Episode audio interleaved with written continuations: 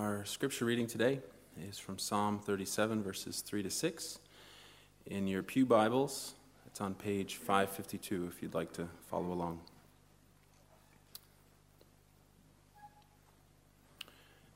Trust in the Lord and do good. Dwell in the land and befriend faithfulness. Delight yourself in the Lord, and he will give you the desire, desires of your heart. Commit your way to the Lord, trust in him, and he will act. He will bring forth your righteousness as the light, and your justice as the noonday. The word of the Lord. Well, today we're going to begin a, new series um, called Move Closer. And it is my deep prayer for each and every one of us that as we begin a new year, that what we will pursue, what will define our lives as we move farther into the year, is a discovery that we have truly moved closer in our relationship with God. That we know Him more, that we understand His Word more clearly, and most importantly, that we've learned to delight in him. Just as the scripture that we just, Dan read for us uh, just a moment ago tells us. As humans, we have a tendency to drift towards performance. We have a tendency to base our worth on how well we do in the eyes of others. And that has a tendency to get transferred. Is this not working well? Okay, sorry, that's right. You can cut me off anytime you want. I haven't, I haven't done this in a while, so if I go long, just you have my permission to, to cut me off. Um, we have a tendency to drift towards performance, and it impacts our relationship with God. And so when the reformers were, were looking at how Christianity had drifted from what the scriptures teach, they came up with a particular point that they wanted to um, drill into everyone who was a follower of Jesus Christ, a foundation upon which we could build our understanding of what it means to follow him and what we are supposed to do as his people. And, and so, what the reformers came up with is they, they wanted to look at our ultimate purpose and, they defined it this way they said that the chief end of man, that means our, our ultimate design, what you and I were created for, what Jesus Christ saved us for, is two things to glorify God and enjoy Him forever. Those two things are incredibly important. Now, some of us will have a, okay time grabbing a hold of the glorify God. Now, glorify is not a word that, that we use often outside of um, a religious setting. And so, the way I'm going to define it, the Julian definition is it means simply to lift up or to elevate Jesus Christ. That our lives, the things that we do, the way that we live, our obedience to God, um, the way that we live in our families, the, the way that we do our work, everything in our life is designed to lift up, to elevate Jesus. But the second part of that, enjoying God, tends to be something that we often overlook. We think about the things that God requires of us, and even in our approach to the things that we know we should do, we have a tendency to turn them into a duty rather than a delight. But God, in His Word, over and over again, calls us to enjoy Him. And my prayer for each of us is that we will begin to deeply, deeply enjoy God. Wouldn't you like to do that? Wouldn't you like to, to grow in your relationship with Him to the point where there's incredible anticipation about being in His presence? About listening to his voice, and seeing what he wants to do in and through your life. You see, you and I were made for intimacy. I believe the greatest need for every human being, men and women, is for intimacy. And our world tries to define intimacy in all kinds of ways. We try to market all kinds of products based upon sex because what they're trying to sell is appeal to your need and my need for intimacy. But sex and intimacy are not the same thing. Intimacy is to be fully known and fully loved, to be embraced, to be connected, to have your heart be united with another person. In the scripture, the biblical term that we see that reflects intimacy with God is union with Christ or united with Christ. Let me, let me show this to you from Romans chapter 6, verses 3 through 5. And it's, it's a great verse to start with because it picks up where, uh, where Boyd was last week in pre- that great message he did on baptism. He says this Do you not know that all of us who have been baptized into Christ Jesus were baptized into his death? We were buried, therefore, with him by, um, by baptism into death, in order that just as Christ was raised from the dead by the glory of the Father, we too might walk in newness of life. For if we have been united with him in death like his, we shall certainly be united with him in a resurrection like his. This union with Christ reflects our position. When you trust Jesus Christ as your Savior and Lord, you are united with him. It's not based upon how you feel, it's not based upon how well you do, it's based upon what Jesus Christ has already done for you. When you confess faith in Him, you're united with Him. That's a positional truth. But oftentimes, it isn't a living truth in our life. And here at ICP, we've decided that one of the things that we want to do is live truth. Not just talk about it, not proclaim it, but more than anything, live it.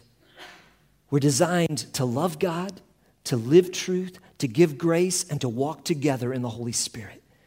And so that's what we're hope we're going to discover to do today. So we're united with Christ and we're called to enjoy God. Now, how do we do that? It's interesting. Did any of you have to learn to enjoy uh, pasta?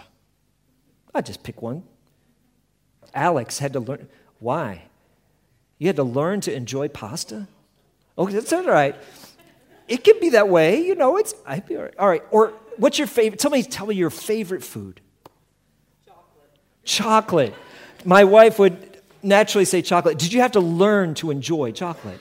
It pretty much just came, right? It, it's, it's a taste that we enjoy. In, in the same way, for, for reasons that are beyond my understanding, some people, even in this room, enjoy cricket. That one's for you. Happy birthday, Trev.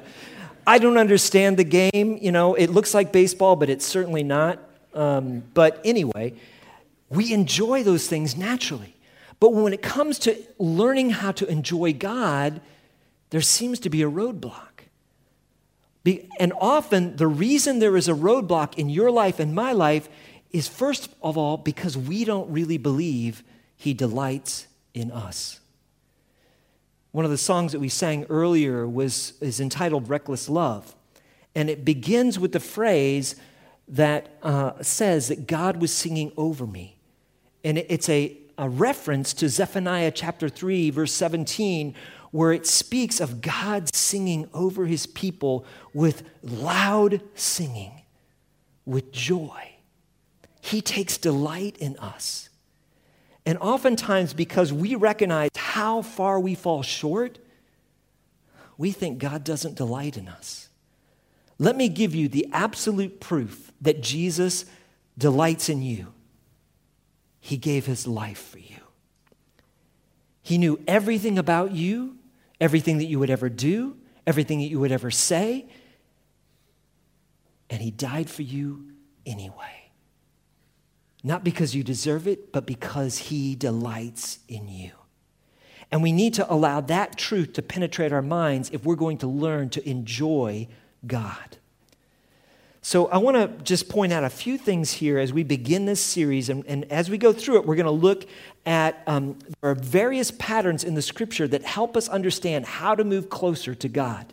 The tabernacle itself, or the temple, is a picture of moving into deeper intimacy with God and how God has provided that for us. Also, we see in certain relationships, we're going to look um, a bit beginning today with at Moses, and we're going to see uh, a, a glimpse of his heart and the intimacy that he enjoyed with God. We're also going to be looking at the disciples a little later on and see how they related to the Lord and see how we can apply that practically to our own lives. But to begin that, if we're to enjoy God, it begins with a path. And that path is choosing to elevate Jesus and enjoy God. That is the path that you and I are to take that we are to glorify God and enjoy Him forever. Listen to what it says in Psalm 16, verse 11. You make known to me the path of life. In other words, what he's saying is, this is the way that you and I should live. And what does he say the path of life is? He says, In your presence, there is fullness of joy. Well, whose presence? It's in God's presence. The joy that your heart longs for and that my heart longs for is found in the presence of God. At your right hand are pleasures forevermore. So many times we get a picture of God because we recognize that He is absolutely holy and that He alone is the true judge. We forget that He created all enjoyment, all pleasure, that they are all reflections of who He is. And He designed for you and I to have pleasure in His presence. The greatest path of life for you and I to follow is to experience God's presence. That should be our first prayer. Lord, I want to experience your presence. This year, as we begin 2019, I want to experience your presence in a fresh, new way. The greatest pleasure in life is to enjoy God.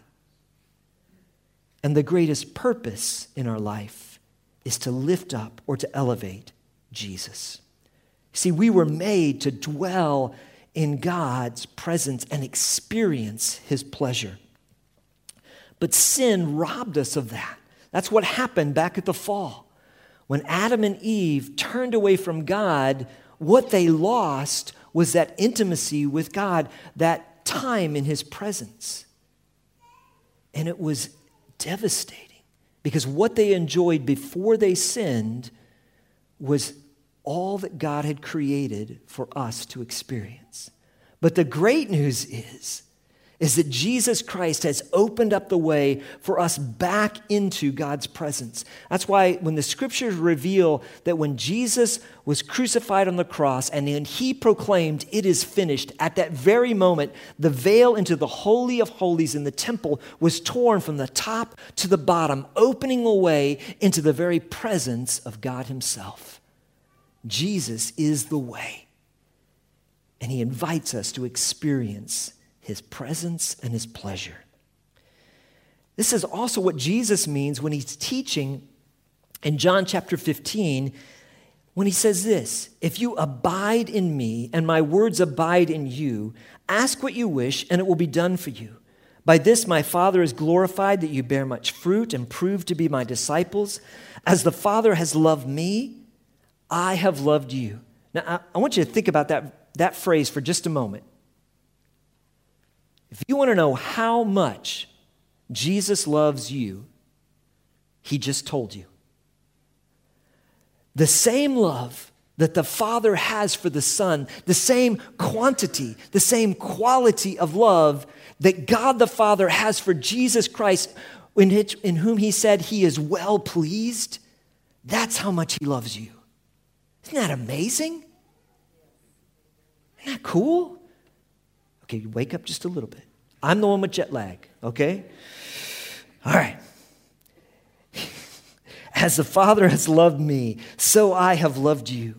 Abide in my love. And abide means to dwell. It means, um, because we come from Colorado, camping was a big part of our life. And so, what abide means is you pitch a tent and you stay there, right by the side of the river, beneath the mountain, and it's great. That's what he's saying is I want you to camp out in my love. If you keep my commandments, you will abide in my love. And as we go on in this series, we'll explain exactly what that means. Just as I have kept my Father's commandments and abide in his love. These things I have spoken to you, that my joy may be in you and that your joy may be full. He's saying, My presence, God's presence, is where you're going to have a fullness of joy. It's going to overflow into every other aspect of your life. And so, what God does is He actually commands us to delight in Him. Now, that may seem strange, um, but, but it is God commanding for us that which is at our very best interest. The highest good we could ever experience is what He is telling us to pursue with all that we are. God is the one who gives pleasure, ultimate pleasure, real, tangible, soul stirring, spirit lifting pleasure. I want you to think about all the gifts that you enjoy, the things of this world that are meaningful to you. Food, I already mentioned those, chocolate, um, coffee, that would also be on my wife's list. Pizza would be there for me. Um, everything you can imagine your relationships, the wonders of a sunrise, skiing down a mountainside, a, a nice, beautiful cup of wine, or for me, a ginger beer. It's good stuff. What are the pleasures that come to mind for you? Whatever they are, we need to recognize that those come from God. In James, he tells us that every good and perfect gift comes down from the Father above, the Father of lights, in whom there is no shadow of turning. Every good thing you and I experience is a reflection of the goodness of God. Now, a, a reflection is really is a beautiful thing, what we see in a mirror, but it's not the substance itself. So the greater pleasure is not found in God's gifts, but in the giver. This is the thing we need to get a hold of. God created good things to give to us because they were all meant to point us to Him, to find even more pleasure in Him so that we can enjoy His gifts even more. Every one of them are designed to point us to Him.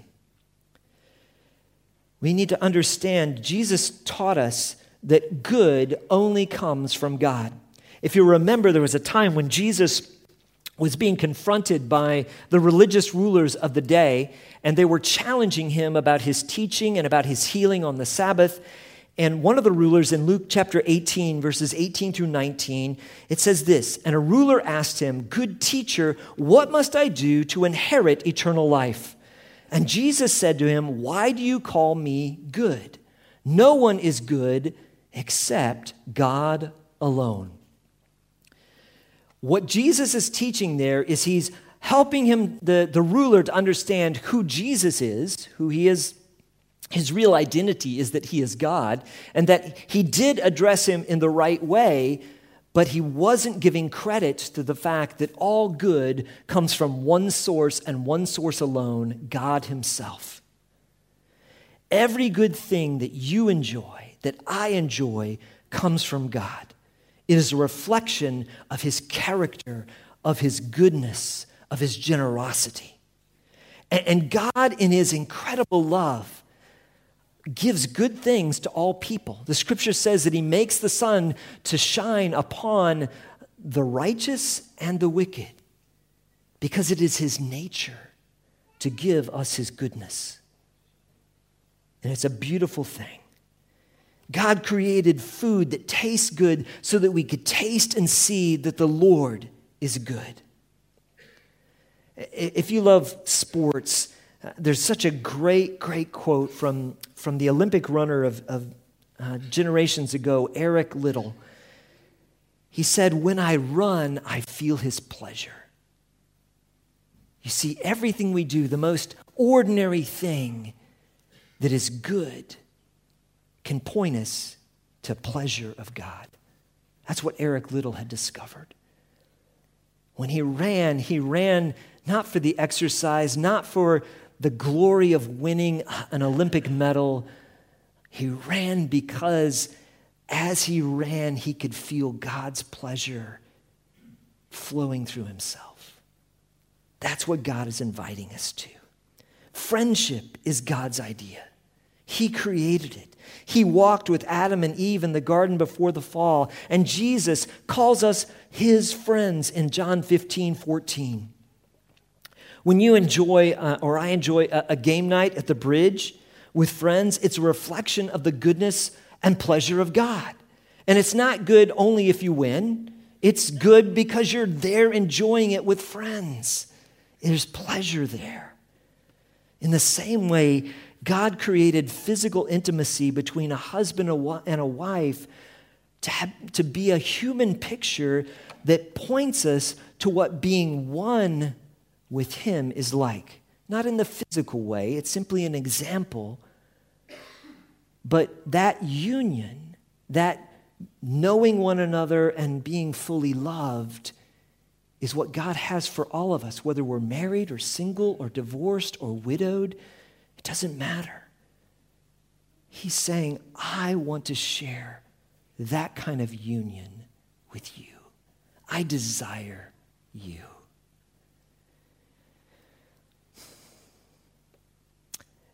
All good that we experience is a reflection of the goodness of God. Sin is a shadow that seems to offer goodness, but actually pushes us away from the true source, God Himself. Our flesh, the world, and the enemy will tempt us with sin that looks like it's offering something that will bring pleasure but that pleasure quickly fades because it is not rooted in the source of God Himself. That's why God calls us to turn away from sin, to confess it, to repent of it, and to come back to Him as the true source of all that is good. And, and so, God when he gives us commands, it is for our very best. Listen to his commands that he gives to us in the scripture about enjoying God. In Philippians 4 4, he says, Rejoice in the Lord always, and again I say, rejoice. Choose to take joy in the person of God Himself. Psalm 37 4, we read earlier, Delight yourself in the Lord. Psalm 32 11, Be glad in the Lord. Psalm 16:11, in your presence there is fullness of joy. Psalm 16:5, the Lord is my chosen portion and my cup. Psalm 42, 1 and 2, as a deer pants for flowing streams, so pants my soul for you, my God. My soul thirsts for God, for the living God. And Psalm 143, 6 says, I stretch out my hands to you, for my soul thirsts for you like a parched land. God invites us to pursue the greatest pleasure in enjoying Him. When God becomes our treasure, our souls overflow with worship and praise. Enjoying God and worship are interwoven. In fact, enjoyment and worship are, from the exact same bolt of cloth.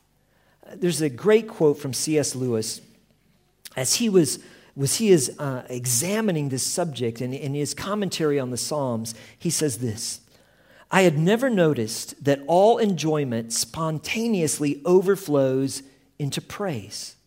The world rings with praise. Lovers praising their mistresses, readers their favorite poet, walkers praising the countryside, players praising their favorite game, even cricket.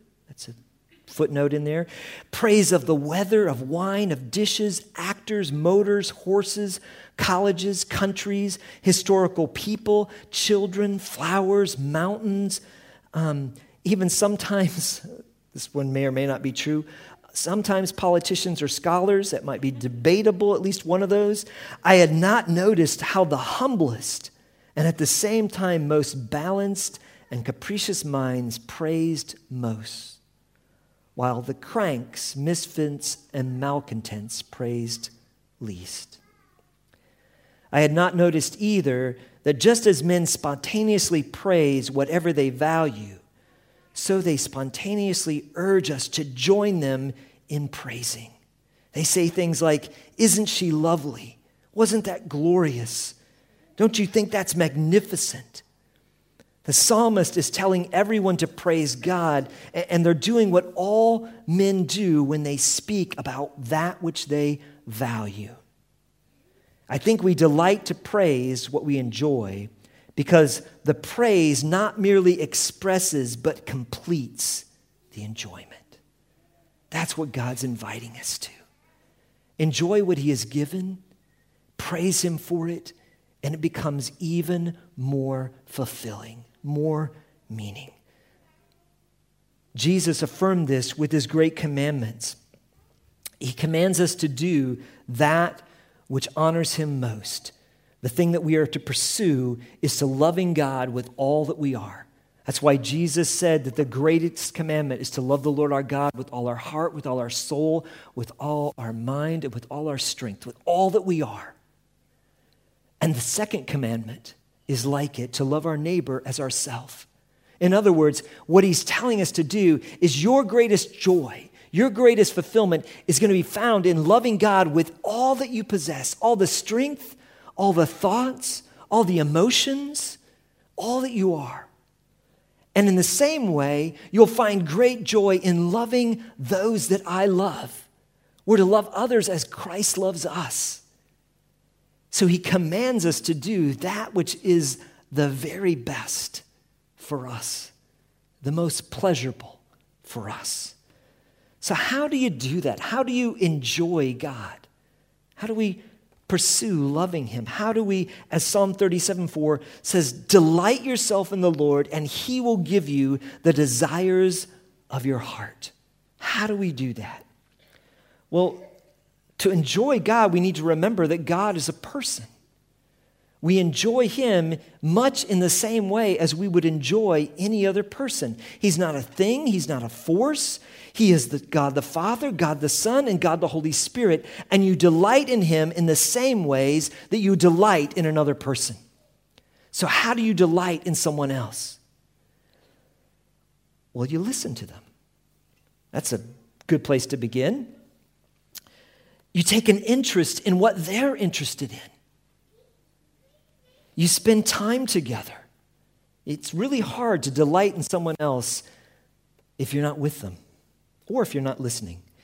You share hopes, you share your dreams, your fears with them. You ask for forgiveness when you wrong them, right? Do you realize what that sounds a lot like? Is actually prayer. That's what we do in prayer. We ask God for forgiveness because we recognize that we've turned away from who He is and what He asks of us. We share our hopes, our dreams, our desires, our fears with Him in prayer because He is the one who knows us best and loves us most. We seek to honor them. You delight in God as a person.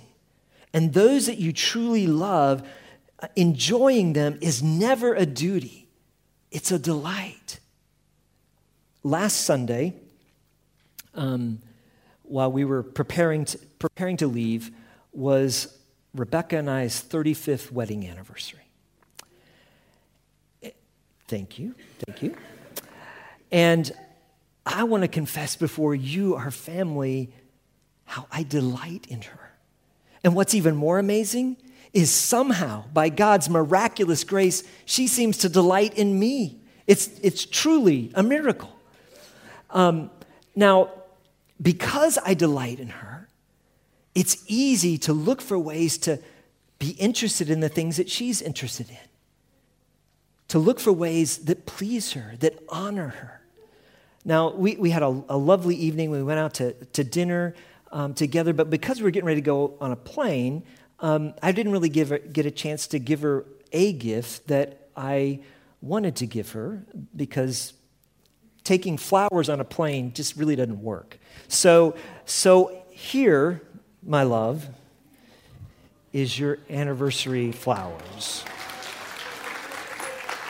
Thank you. Yeah.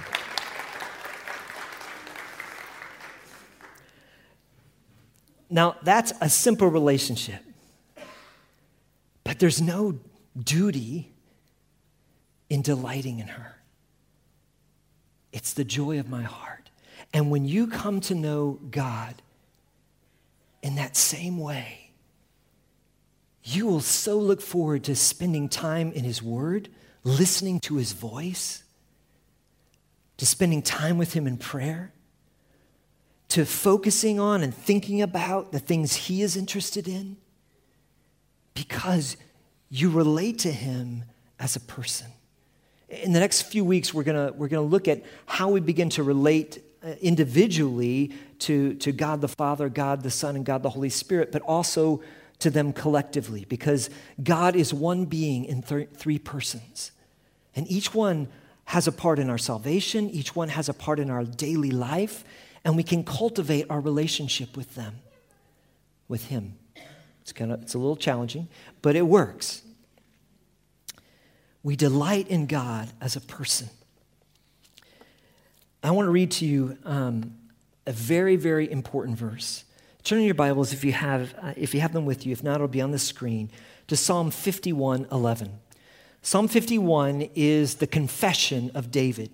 After he had committed uh, adultery with Bathsheba and, and he had cr- committed the even worse sin of sending Uriah, who was Bathsheba's husband, out to be killed and, and in essence committed murder. He writes Psalm 51 as a confession to the Lord of his sin.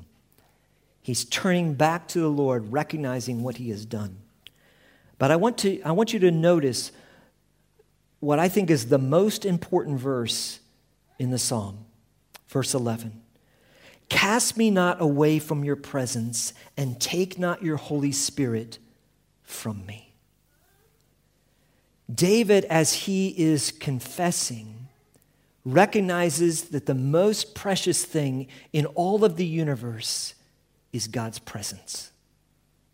He knows that he has sinned against God, he is worthy of judgment, but the one thing he pleads with God for is don't take your presence away from me. The reason I believe that God in the scriptures refers to David as a man after his own heart is because he had that kind of understanding of the importance and the joy of God's presence. In the same way, um, I want to show you a passage of scripture in Exodus chapter 33. Um, after God delivers Israel out of slavery in Egypt, um, and after he had parted the Red Sea and they, they go out into the, to the wilderness, Moses goes up on Mount Sinai in order to receive the law or the Torah, the Word of God. And he comes down with what we call and understand as the Ten Commandments. Tom did a series of messages on those Ten Commandments.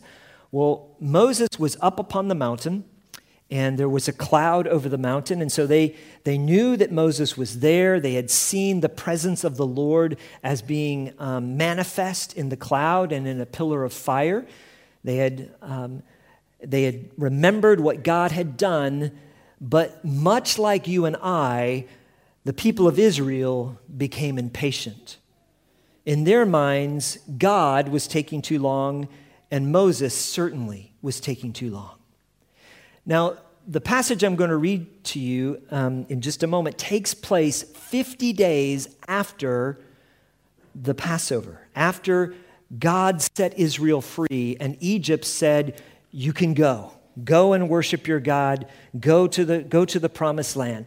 50 days after they had witnessed 10 miraculous events of the plagues that came upon Egypt, and even less time since they had witnessed the parting of the Red Sea and walked across on dry land.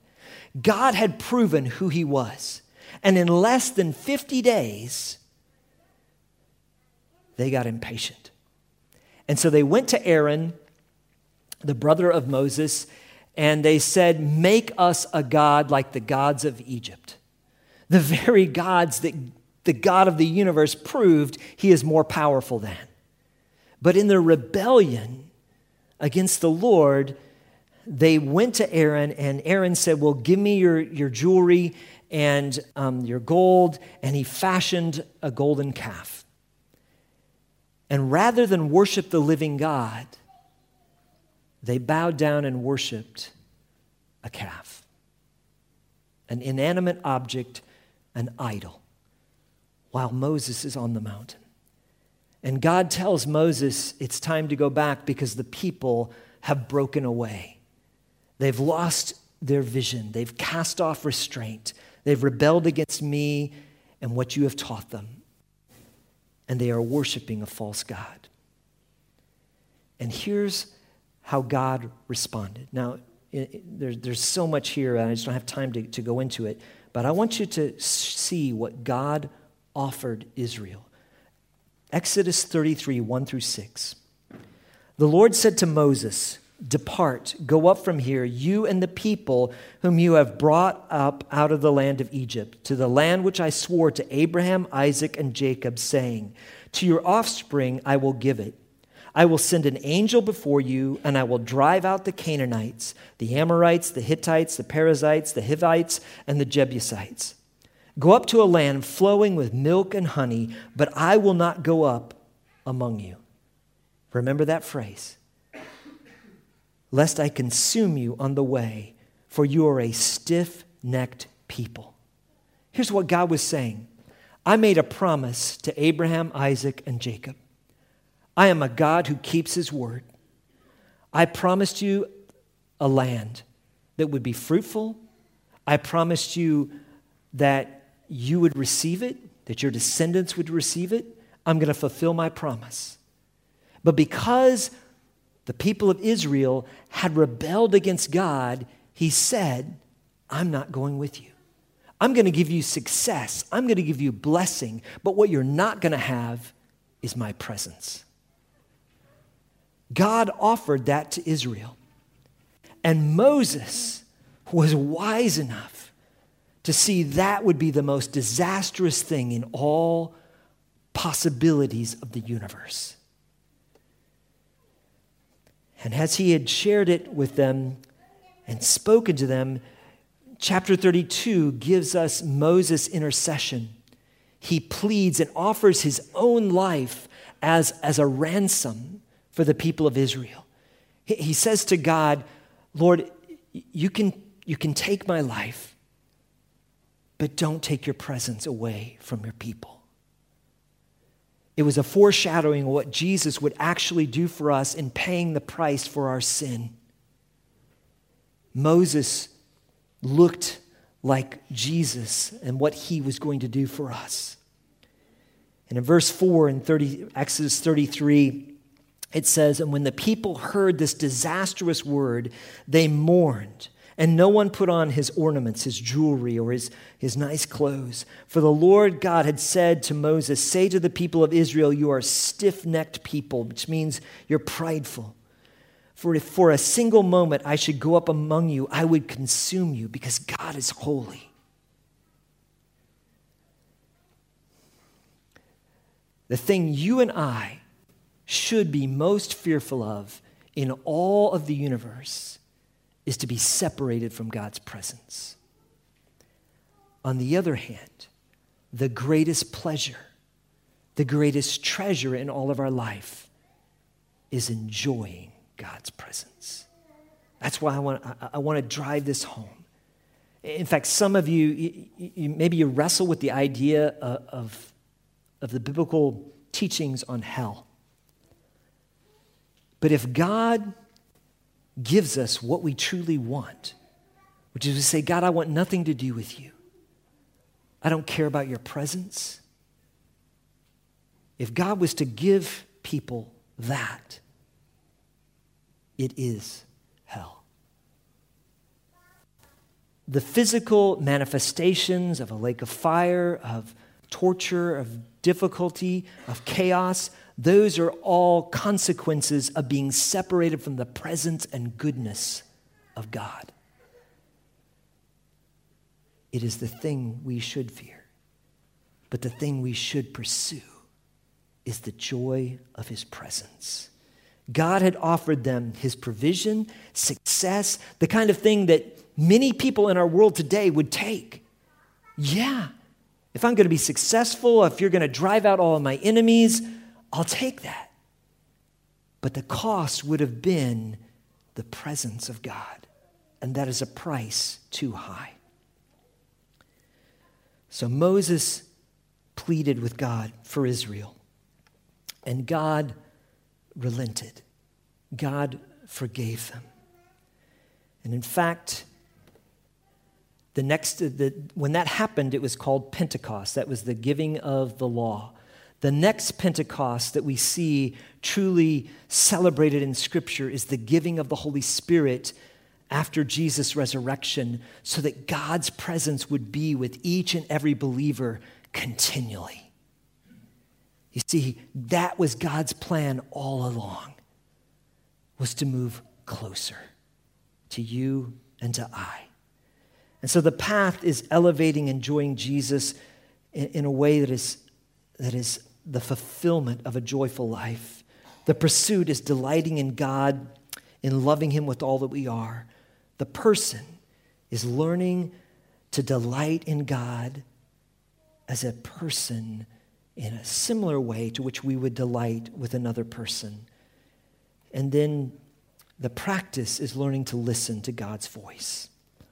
This coming year, instead of studying the Bible or completing a reading plan, let me invite you to choose to listen to the voice who, of the one who loves you most and desires to fill you with his joy and his presence.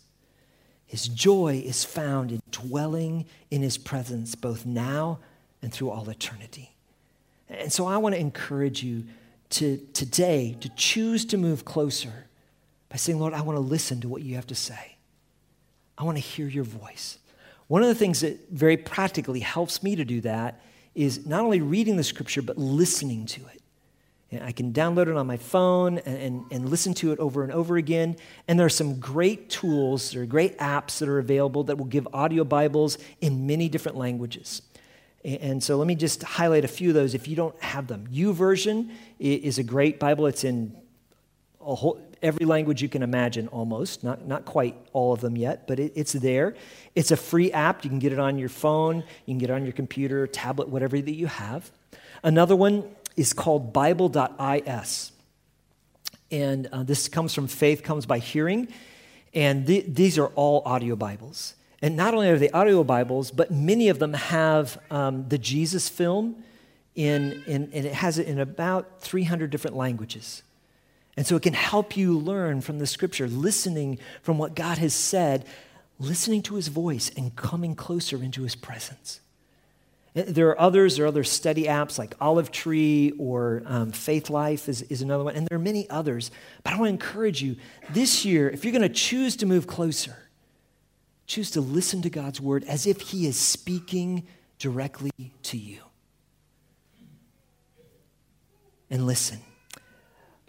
I gave you some, some tips about active listening um, uh, before we left. And, and I just want to revisit those. Active listening is these five steps we read or listen to it slowly, then we reflect and meditate, we're still. Then we respond back to the Lord by saying, Lord, this is what I, I, I hear you saying, and here's how I'm choosing to respond. Here's how I want to obey what you've said. Then next, we rest in God's promises. We rest in what He has told us is true and is real. And then finally, we rejoice in who God is and what He's doing. If you'll begin to practice that, you'll move closer to the Lord. You'll enjoy His presence more and more. One final thing before we close is, is this. Maybe you're in a place right now where you say, Yeah, Drew, but I've been trying to seek God and, and He just seems hidden. He seems far from me. And I don't know what else to do. All of us go through seasons of waiting. And they're difficult seasons. They're times when our, our soul can feel incredibly dry. But I discovered in these last few months a, a truth that um, has changed my perspective and I believe if you can embrace it, it will change yours as well. You see, when God seems hidden, when we are waiting on Him, is our opportunity to speak God's love language. All of us have love languages, ways that we best express love and ways that we need love to be expressed to us. Um, when I do merit, uh, premarital counseling, I talk a lot about the different areas and facets of, um, of a person's um, needs and their emotional needs. Well, God doesn't have any needs, but He does have a love language. That love language is faith, it is obedience. How radically different would things have been for Israel if they would have waited in faith for one more day? That's all it would have taken. Moses was coming back with God's word and with the demonstration and they would have went not only with God's provision and with success but they would have went with God's presence in a way that we can hardly even begin to imagine. But like us they sinned too soon. Their impatience didn't allow them to express their love back to God and saying, Lord, I don't understand but I choose to trust in you. I want to show my love to you. I want to delight in you by waiting one more day. You speak when I'm ready because I delight in you. Dear Heavenly Father, Lord, I pray that you would take your word. I pray that you would erase the things that are of of man, that are of myself, and that your spirit would speak into our hearts, that you would challenge us, that you would draw us into your presence. And Lord, that we as a people would learn to delight in you, that we would encourage one another to delight in you. For Lord, where your presence is, there is life. And we want to be a church that elevates and lifts up Jesus but to do that, we must first be a church, be a people, be individuals who choose to delight in you. So, Lord, today, I take a step of faith. And I invite all those here to take a step of faith of saying, Lord, we want to move closer to you. We want to learn to delight in you in all that we do. And Lord, if you'll empower us by your Holy Spirit, by your grace to do that, we know you will do great and amazing things here in this city, in this church, in this land that lift up your Son, our Savior, Jesus Christ, in whose name we pray. Amen.